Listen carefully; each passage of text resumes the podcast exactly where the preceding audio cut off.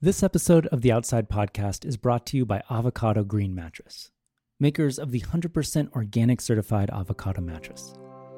And maybe, like me, you've never really thought about what exactly goes into the piece of furniture you put inches from your face for hours every night. I have to admit, I never thought that a, a mattress could have potential, let's say, negative health effects. Well, you know, so many mattresses are made with petroleum based polyurethane foam, and then they're put together with all sorts of chemical adhesives. This is Mark Abrials, one of the founders of Avocado Green Mattress. Those chemicals, Mark says, are very prone to emitting volatile organic compounds, Organic or compounds, VOCs. which people know as off gassing.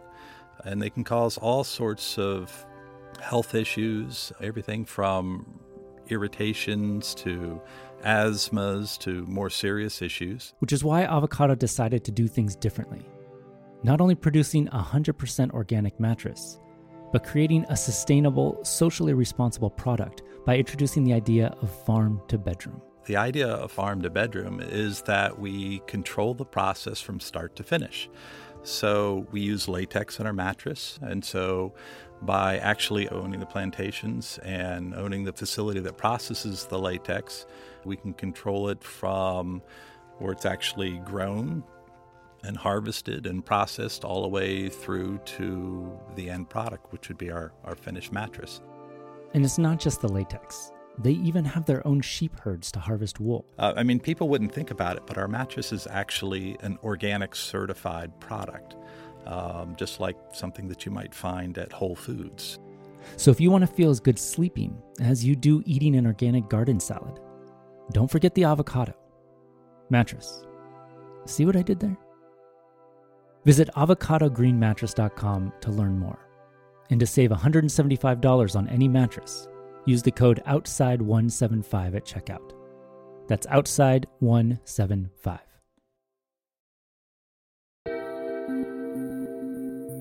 From Outside Magazine and PRX, this is the Outside Podcast.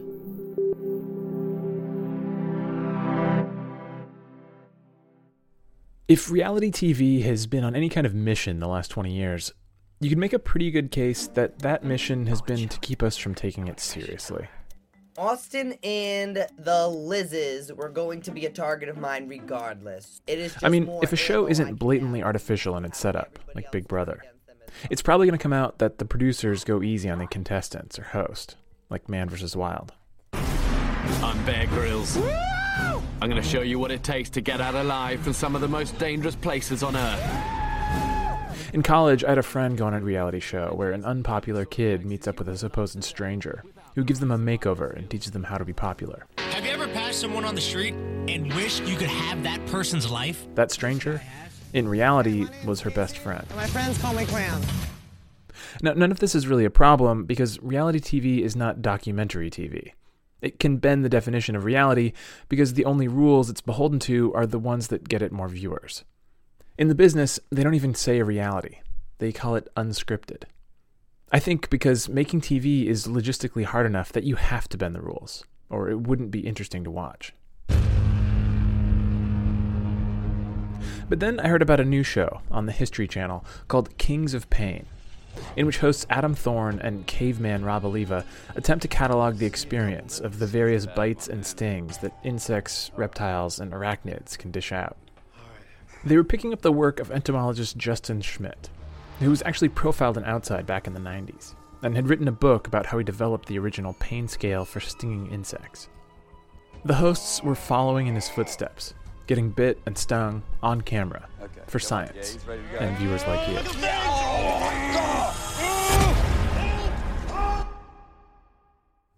So here was a reality show that was so dead simple in its concept that it didn't have to be faked. The pain was the point. Like if the show Jackass had just no sense of humor. I had so many questions. And the History Channel was happy to connect me with caveman Rob Alleva. You know, in the show you're you're caveman. Um, do you want me to refer you to you that way? Or how what do you prefer? Yeah, yeah. As silly as that sounds to me, I think it's a good way for people to remember me. you know what Okay. I mean? Yeah. Yeah, is there a is there a story behind the nickname? Yeah, I just um, I do a lot of uh, hand fishing.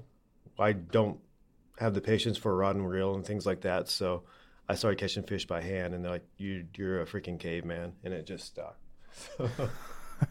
uh, when you say hand fishing, you mean like like sticking your hand in the water, wiggling your fingers, that kind of thing. Yeah, yeah. I'm from Oklahoma, where noodling was always a big, big tradition, and uh, I never did it there. And I moved out to California, and I saw this big, like, uh, not a stingray, but a giant ray, and I just jumped on it, and I picked it up and like looked at it in the eyes and let it go, and I was like, dude, I am hooked. I was starting to hit home. We're actually here.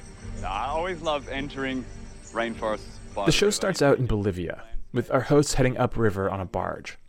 Drone shots of the jungle, big music, and a teaser for what comes later, involving the largest species of spider in the world. The Goliath bird eating tarantula.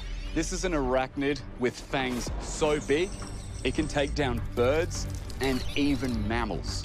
The format of the show is simple. The guys pick a species, go find it in its natural habitat, then gather back at camp to be bitten or stung on camera. The goal is to develop a more comprehensive pain index, with more animals being rated in greater detail. They're not really kings, but connoisseurs of pain.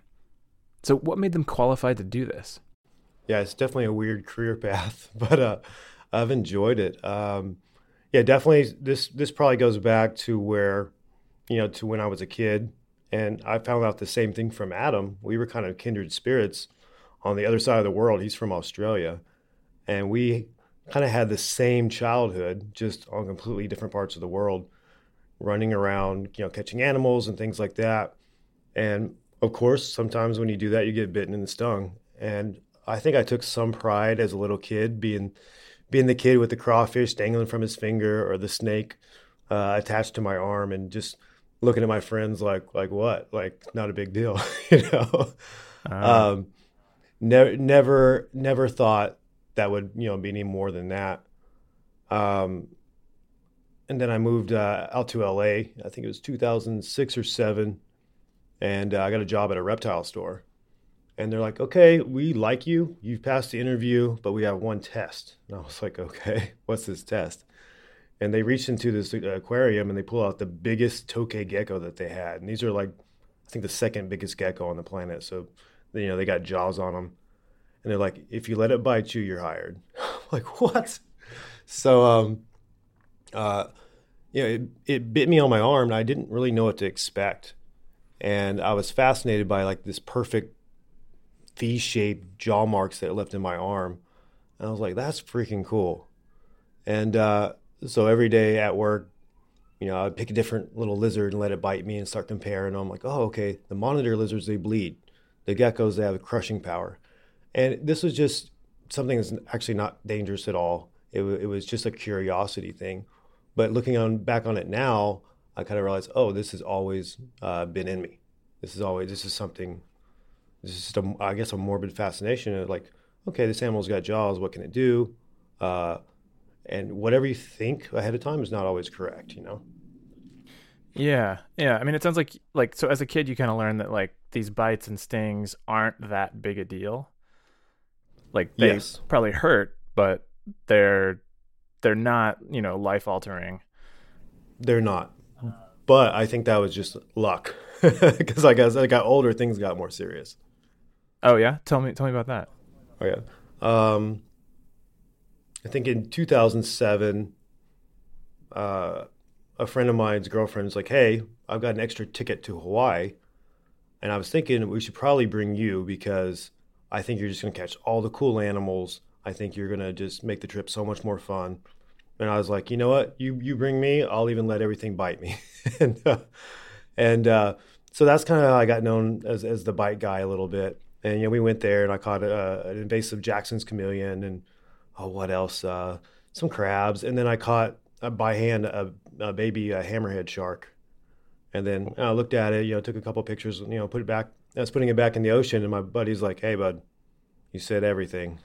and I was like, um, I was like, "You're you're you're pushing it too far," but I knew that a shark that small actually couldn't really do any damage. So it's kind of cool to prove that that you know what you think could cause damage might always not do it. And uh, yeah, it bit me on the arm, and all it wanted to do was get away. It, sharks aren't bloodthirsty killers, you know.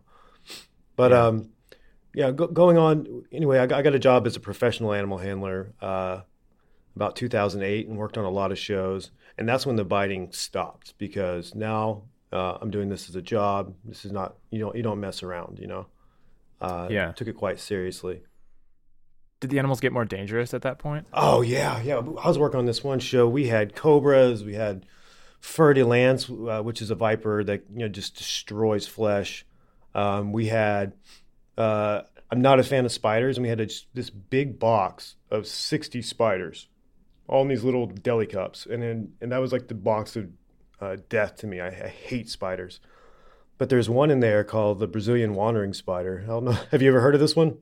aka ring, the banana spider. It rings a bell. But... Yeah, well, it's made the news a few times. It's shown up in shipments of bananas in the United States in, in grocery stores and stuff. So mm. it freaks people out, but it's also extremely toxic. And um, oh, how am I going to say this on the radio? It's a podcast, so you can say whatever you want. It's a podcast. Okay.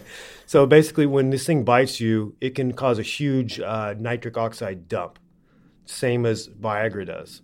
And so you you get hard on a level that you've never done before, but it can be so drastic that you lose the ability to get an erection ever again.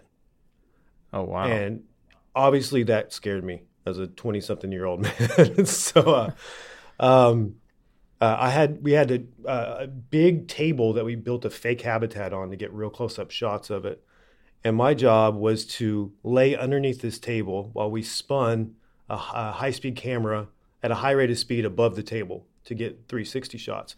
And my job was to lay underneath the table, and the spider jumped off. I had to catch it before it ran away. and uh, I don't think I've ever been so scared in my life. Um, the consequences of that, you can imagine. so it's not like caveman is some sort of caveman, totally ignorant about what he's doing and how it could harm him for life. He's been bit and stung a lot, most notably by two stingrays and a rattlesnake, which nearly killed him. He did some bite videos and put them on YouTube, and the obvious next step was a TV show. But it wasn't an easy concept for networks to give the green light. Um, I pitched it to a couple places, to a couple networks, and they pretty much told me to get out of their office because it's so dangerous. Mm-hmm. Uh, but history did something incredible. They found uh, the most amazing medics, um, pretty much that we have in the United States, which are Dr. Ben Abo and uh, and Jason Rivera from Venom 1 and Venom, Venom 2 in Miami. These are fire department venom units that take care of people across the state and even across the country with the most serious uh, snake bites and things like that. So these hmm. guys know venom, they know animals. And uh, so history got these guys on board to do a pain index similar to the one that Justin Schmidt had done. And Justin Schmidt was an entomologist who, as far back as the 80s, I remember hearing about this guy as a kid. Mm-hmm. This guy got bitten and stung by hundreds of different species of, of animals, and he put about 78 of them on the pain index that he created, which was a one to a four. And just for you and I to relate, like a little sweat bee that doesn't cause much pain would be a one. The honeybee is a two, and then things like the bullet ant, which is legendary, is a four or a four, a four plus. And then history thought, well, hey, you know, this is all bites and stings. This is not just, I mean, this is all, it's all insects that Schmidt did. there's a lot of other things out there like lionfish and lizards and snakes. And why is there no pain index for that? And so when I heard about this, I was like, hell yeah, sign me up. I'm in. Um, Even after a rattlesnake bite? Well, here's the thing. There, there's other the other half of me like wishing that this, this would have happened back in my 20s. You know, I'm 38 now. Um, I see the world very differently. I've survived a lot of close calls throughout life. Um, so there was a lot of th- there was uh, excitement for the show that I'd wanted to do for a long time, but there's also a sense of serious uh, risk that I felt because I have had a lot of close calls. Um, yeah. But I just felt like if someone else did it, I'd be pissed off, man. you know what I mean? Like it felt like my my thing. And yeah. uh, and then Adam, uh, Adam at first was like he didn't want to do the show, and Adam's my co-host now. But when he found out the reason we were doing it and the fact that we're actually doing something for science and building a pain index, he was on board as well. Gotcha. And t- as far as the pain index goes, I mean, what is that used for? like why does the world need to know the differences between the intensities of of various creatures? Well, we're hoping to do two things with this. Um, first off, we just want to get people's attention for wildlife. Um, you know, there's a lot of wildlife shows out there, but we wanted to get something that really grasps people's attention. And so we're hoping if you see, oh, this animal's a, a 25 on the pain index out of 30, maybe we should leave that thing alone. you know, maybe we uh-huh. shouldn't go poke it with a stick or, or try to kill it. And also, uh, in my experiences with you know being bitten by a rattlesnake and things like that, um, not panicking was sort of the key to not making the situation worse. And we're hoping that people see us get bitten, they can look up uh, what happened to us. Maybe that'll give people a sense of comfort uh, if they're bitten by something accidentally. Um, we just we just want to create a guide for people to know what to expect if they encounter one of these animals. Mm. Like like if if something hurts really really bad, you know, your life might not be in danger. You don't need that five thousand dollar helicopter ride out of there. Versus something where it's like, oh yeah, like you need absolutely the maximum level of medical attention that you can get right away. Is that kind of what you're saying? Uh, that that wasn't the key. We were kind of hoping people definitely go for medical attention right away, no matter what, because uh, even something as harmless as, as a honeybee, which is just you know really low on our index, you could be allergic to it. So if you if you're bitten or stung, 100%, just go to the hospital. You know, hang out in the parking lot if you don't want to, if you don't have insurance and see how you're doing. You know, but, gotcha. but get medical treatment. Um, but yeah, we just I grew up in Oklahoma, and what people told me growing up, if you get bitten by a rattlesnake, you cut X's on it and try to suck out the venom. I'm, I'm sure you've heard of that and things sure. like that too. Um, I hope people nowadays aren't aren't that dumb, but you never know, man.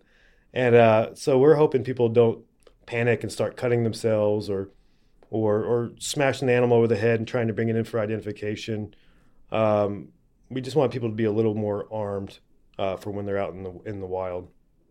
And tell me a little bit about like just the just so I have you kind of explaining it, like the format and the idea of the show. Um, like how does an episode work? Yeah. Um, well, what you won't see, there's a lot of really cool behind the scenes stuff going on before we even get out in the field. Uh, Adam and I put our heads together. We put a list of animals that we can get bitten or stung by. And it's a very weird list to make because we want something that's going to hurt, but we don't want something that's going to cause long term damage. So something like a great white shark, that's not going to be on the list. Mm-hmm. Um, and something like a little gecko or something, it's not going to be on the list because it's not a big deal. Um, we're looking for that weird, painful gray area in the middle um, that the most confusion is, is, is about. Because we all know that a great white shark could kill you if it bites you. We all know what to do. Um, but something like a, a giant Asian centipede, um, it's scary, but is it really deadly? A lot of people think you're going to die. A lot of people think it's nothing. We want to figure out, okay, well, how bad is it really? What do you need to do? How long are you going to be hurt? Um, but we have to we we take a risk because every bite happens sort of on a spectrum. You know, like you ever have like a like a, a jalapeno or something, and they're all kind of like around the five or something, and all of a sudden you get like a super hot one. Mm. It's the same thing with with these bites and stings. Once that's done, uh, we run it by the network, make sure that everything's approved. Um, we get out in the field and we start looking for these things. And uh, the first place we went was Bolivia, and just crazy thick virgin primary rainforest full of wildlife, and we're looking for the giant bird-eating tarantula. And uh, we talk to locals and get information. It takes days sometimes to really get these things. Uh, and then we'll catch a couple and take them back to a controlled environment, and we'll get bitten or stung.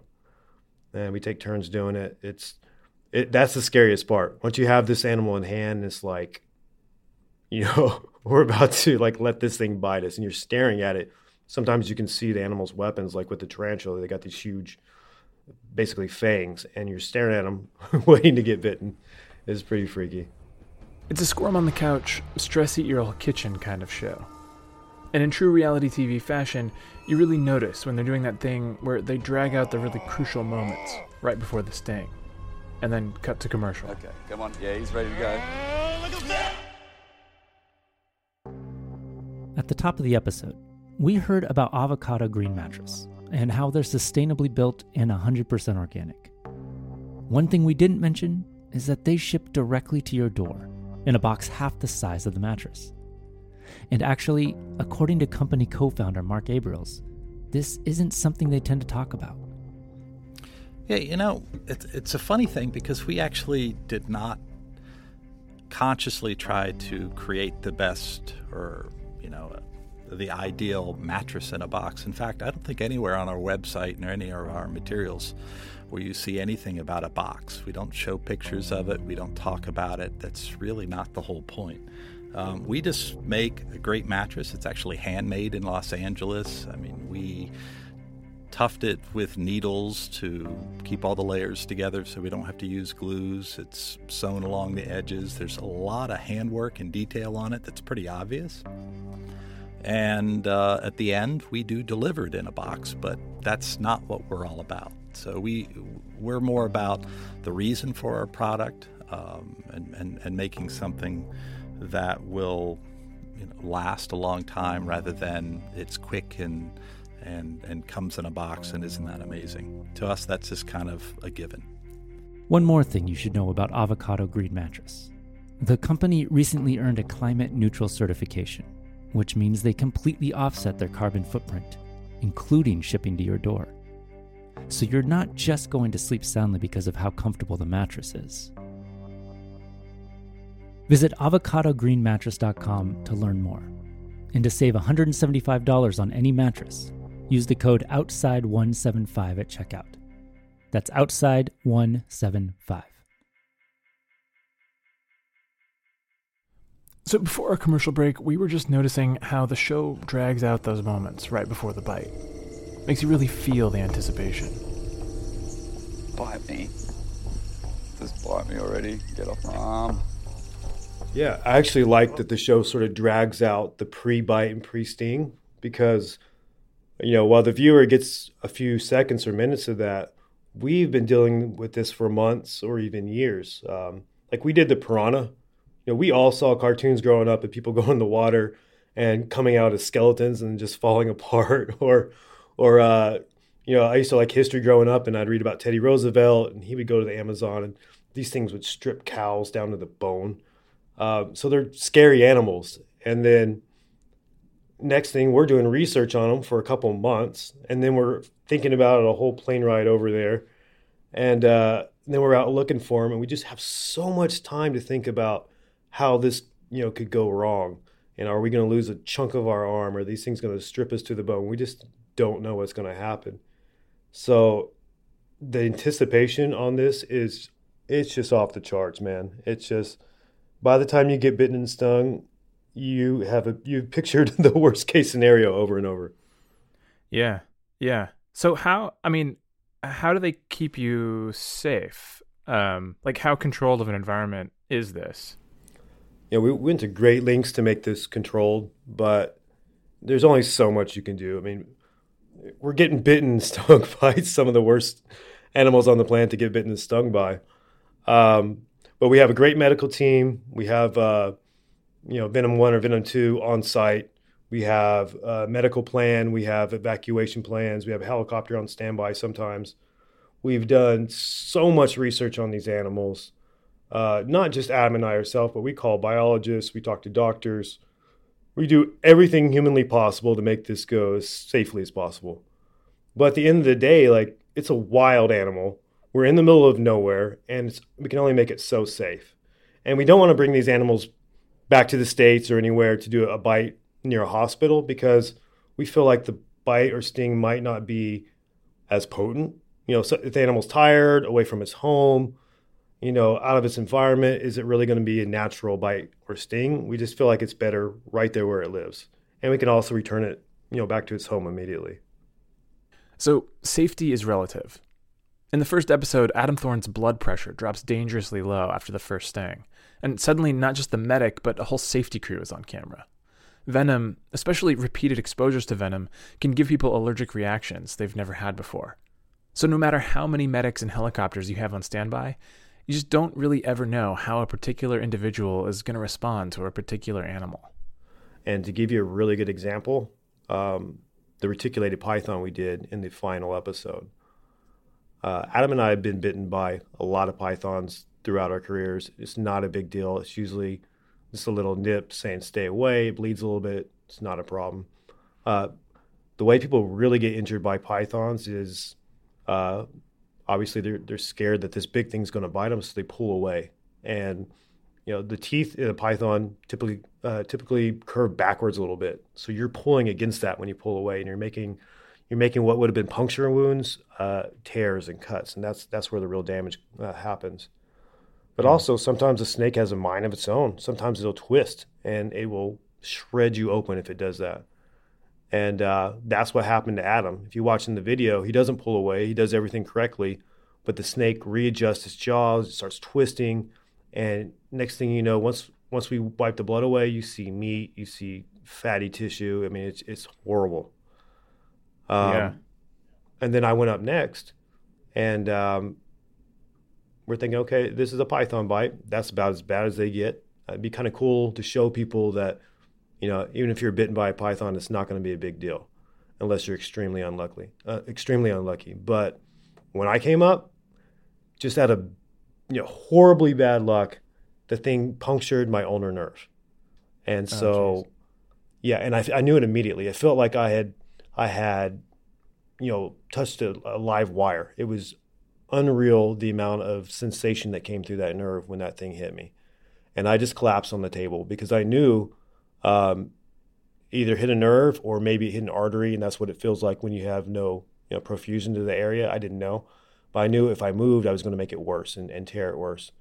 And so I just collapsed on the table. The medical team came in, they got the python off me, and um, you know I'm still dealing still dealing with the injury. It's, it's a dangerous job, uh, but that's a freak accident, and I think most of the time we know how to be safe and we know how to do this as controlled as possible. Um, and most of the animals we deal with aren't going to be animals with huge teeth like that that can cause trauma to nerves and and, and things like that. We want to do defensive venoms, and defensive venoms is where the real bread and butter kings of pain is. Um, Defensive venoms aren't always honest venoms. Uh, they mimic pain. It feels like your arm's falling off, but you're fine. And that's what you get in a lot of uh, things like lionfish or, or sea urchins or a lot of the wasp and bees. It feels like you have a huge injury, but really you're fine. And uh, that's where the bread and butter of Kings of Pain is going to be because that's where the variation happens. That's where you get all these weird effects. Um, that's where you have pain that lasts for seconds or, or days. And that's what we want to explore. It's really fascinating to see um, how one animal to the next uh, can affect your body so much differently. Yeah, yeah. Um, I mean, Justin Schmidt wrote that like the psychological aspect of pain is the actual defense mechanism. Like the the creature is teaching the predator that it's not worth messing with by by causing this pain. Um, yeah. And I'm I'm curious, like, so as someone who is experiencing this over and over and over, does that experience change over time? Like, does your experience of pain evolve, for lack of a better word? I think on some level it will. And uh, I think the, a great example of that is we gave the honeybee a three out of 30 on the pain index. Hmm. Uh, it just wasn't a big deal. But I think the reason for that, I think, I think if it was our first time being stung by a honeybee, we probably would have given it something a little bit higher, probably a seven. I really feel like an, an animal that you've been stung by a lot, and obviously just going throughout life looking for snakes in the wild, you get stung by bees all the time. Mm-hmm. And I think there is an element of getting used to it, and uh, that affects the way you actually feel pain. Um, I think fear can actually increase it, and I think familiarity can actually decrease the pain. That being said, we have the opposite effect on a lot of these animals too, because we're going through pain so often that it's fresh in our mind, and so we're we're not getting used to it. We had a very recent reminder that hey, last week you got stung by this wasp and it freaking hurt, and now you're about to get stung again. And I think because we're doing so many back to back, it stays so fresh in our mind that we're still getting a pretty honest assessment of the pain. Mm. And um, that that was that was a cool thing that we didn't really expect. We're like, are we just gonna get used to it where it's not a big deal anymore? And I, I didn't see that. I think because we're just getting hit over and over and over, so we're we're not allowed to forget how bad the pain is. Yeah, yeah. Have have you experienced that before? Like, I mean, I've had injuries, and you know, a year later, I can't really remember what the pain felt like. Does that happen to you as well? Yeah, one hundred percent. You you forget over over time, and mm. um, that's why we really like making this index because we write down everything that happens, and then we can go back and look at it later. And like, oh yeah, I forgot that was four hours of pain, and then uh, then that it you know moved around my arm and didn't stay in one place, and that's what's really cool about this pain index. Uh, we can look back on it and see everything that that happened to us. And the other good thing is we're doing several uh, bites and stings per episode, and we're going back to back to back, uh, and that just keeps it fresh in our mind, and that way we can compare them to each other a lot better. It, it's it's worked way better than we thought actually. Like this this scale is like okay, like we're building a big picture, and I think the longer we do this pain index, the more accurate it's going to be. Gotcha. How how long do you get between uh, episodes? Like how long do you get to recover? Um, a lot of times we'll knock out two episodes in three weeks. So our bodies are trashed by the end of that. I mean, just absolutely trashed. Uh, we try to space out the bites and stings because we don't want one bite or sting interfering with uh, the one before or the one next. So we space it out the best we can, but we have limited time in countries. We we don't always find the animal that we're looking for right away. Uh, schedules change, and sometimes it gets pretty hectic. They're like, "Hey, you got to get stung by this." and then hopefully tomorrow you're good because you got to get stung by something else. It's like it's like any other job, man. Things go wrong, and there's crunch times, and uh, and you just got to get it done. And then wow. uh, we were going to have two weeks of break in between shooting, but uh, the schedule got uh, messed like messed up a little bit. So then we had one week of, of recovery, and I think you can tell by the final episode that we're just exhausted. You need you need at least two or three weeks to recover. Okay, so I should say I came into this interview very interested in what it's like to shoot a TV show where you're repeatedly asked to suffer, and not that interested in the science. I figured they were going to be doing research the way Bill Nye is a science guy, for fun and entertainment. Maybe you'll learn something. But for obvious reasons, there's not a lot of comparative science being done on this topic. And so they have real questions. Well, one of the things we, we were trying to figure out about why some bites and stings are different than others um, if you look in Schmidt's book, he goes into a lot of detail about that. As far as social animals have more to protect, so they typically have a, a worse sting. So an ant, or, or sorry, like a honeybee would be the perfect example. It has young and it also has honey to defend. So it's got a decent sting, but there's also a lot of them uh, ready to sting.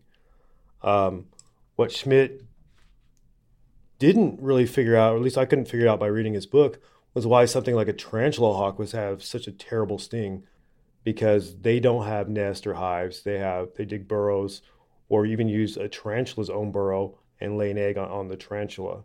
So that's not a huge investment uh, in offspring. So there's no reason for it to defend uh, the young. So he doesn't really know why that hurts so bad. Uh, but what we encountered was the weird things like related species, some could have a much worse sting than others. Um, different populations of the same species could could have more potency. Uh, who knows? Like, when's the last time the animal ate? How healthy is it? Did it sting something recently? Is it low on venom? Is it cold? Is it hot? Does it not feel that threatened because it's away from a nest? And then there's us as well. Do we get enough sleep? Uh, are we hungry? Are we tired? Uh, what would happen if the thing stung, you know, a millimeter over? Would it would have been different uh, amount of pain? There's just so many variables, uh, and the best thing we can do to sort of counteract that is both of us always get stung because everyone reacts differently, and when possible, we both get stung by different animals or by by different animals of the same species, mm-hmm. because. Mm-hmm. If, if say I went first and got the full load of venom, and then Adam got the scraps from the second sting, it's just not going to be accurate at all. So we're we're doing everything we can to make this make sense, but there's so many variables. This this has turned into probably the hardest thing I've ever done in my life because we're trying to make sense of something uh, that is a wild phenomenon that people have been trying to understand forever, you know, and uh, we're just scratching the surface. Yeah, I mean, it really sounds like you need more participants in your show. yeah. right. Um, no, yeah. If we, if we could do hundred people per sting, um, I think we would have an amazing pain index because we could average it across hundred people. Um, but that's just not possible. And yeah, I guess that's probably die. you know? That's the difference between TV and science, I guess. It is. It is. Uh, uh, but the benefit of having it on TV instead of a big study, you know, with 100, 100 people, is that this will reach a lot more people. And so we're trying to get it as accurately uh, documented as we can and reach so many people. And I just feel like, you know, with, you know, I've been stung by stingrays twice. And the second time I was stung, even though I was, you know, I felt in the pit of my stomach worse because I knew the pain that was coming, but I also felt a lot more calm because I've been through it before. And I think if I had just seen someone on TV stung by a stingray and had them talk through it, that would have been a comfort to me my first time. So we're hoping to just even just help one person that way. That would be amazing. I, I would be so happy just with that. I mean, for the show to keep going, the the standard TV model is that the bites have to keep getting bigger and scarier. How do you like? Does that worry you? And how how do you do that? That's a damn good question, man. um, yeah, because the thing is, we went pretty hard in season one, and we uh, we did animals that there's no way in hell I would do today, just because of how crazy it went. Um, mm. I can't imagine doing another big python. Certainly not on my arms. Um, so we might have to come up with new strategies, um, different places to get bitten. Uh, it, it's still fascinating for Adam and I because we're seeing how every bite is different. But to keep people hooked, I hope uh, I hope we don't have to take it too far. Uh, I want to keep doing this for a long time, and all it takes is one bad bite or sting to ruin, you know, just in the entire project. Yeah. And um, I, I, promise people are going to love it. They're going to see us in a lot of pain, no matter what. So if, if you like us, you'll love the show, and if you hate us, you're still gonna love the show because we're in pain no matter what. So yeah, yeah. Does this does this show feel like a little bit? I don't know, like a deal with the devil? Like you're on TV on this cool show with this cool project, but your job is to suffer. Yeah, it definitely feels like we're giving people the bloodlust that that they want. But for me, um, I think if I was looking for a different type of TV show and I ended up on this one, yeah, I would have felt like it was a deal with the devil but I've wanted this for a long time. This this is the most fascinating television show idea that I've, I've ever heard about, and there's just something about almost like being a pioneer. You know, just for me personally, just going into unknown territory, and we live in a time when that's very difficult. And so we're the first to step into a lot of these bites and stings. Yeah, I, I think if uh, even if there was no TV show, if I had a medical team, I would probably do some of the bites and stings still. Like I'm I'm hooked, man. I'm just I'm just hooked on it. But there's also that fear, like, hey, are you going to take it too far because you are on TV? Are you going to push it a little too far? And uh, yeah, I hope we just I, I hope we don't do that. I just want to keep doing this for as long as possible. Oh, stings are out. Stings are out.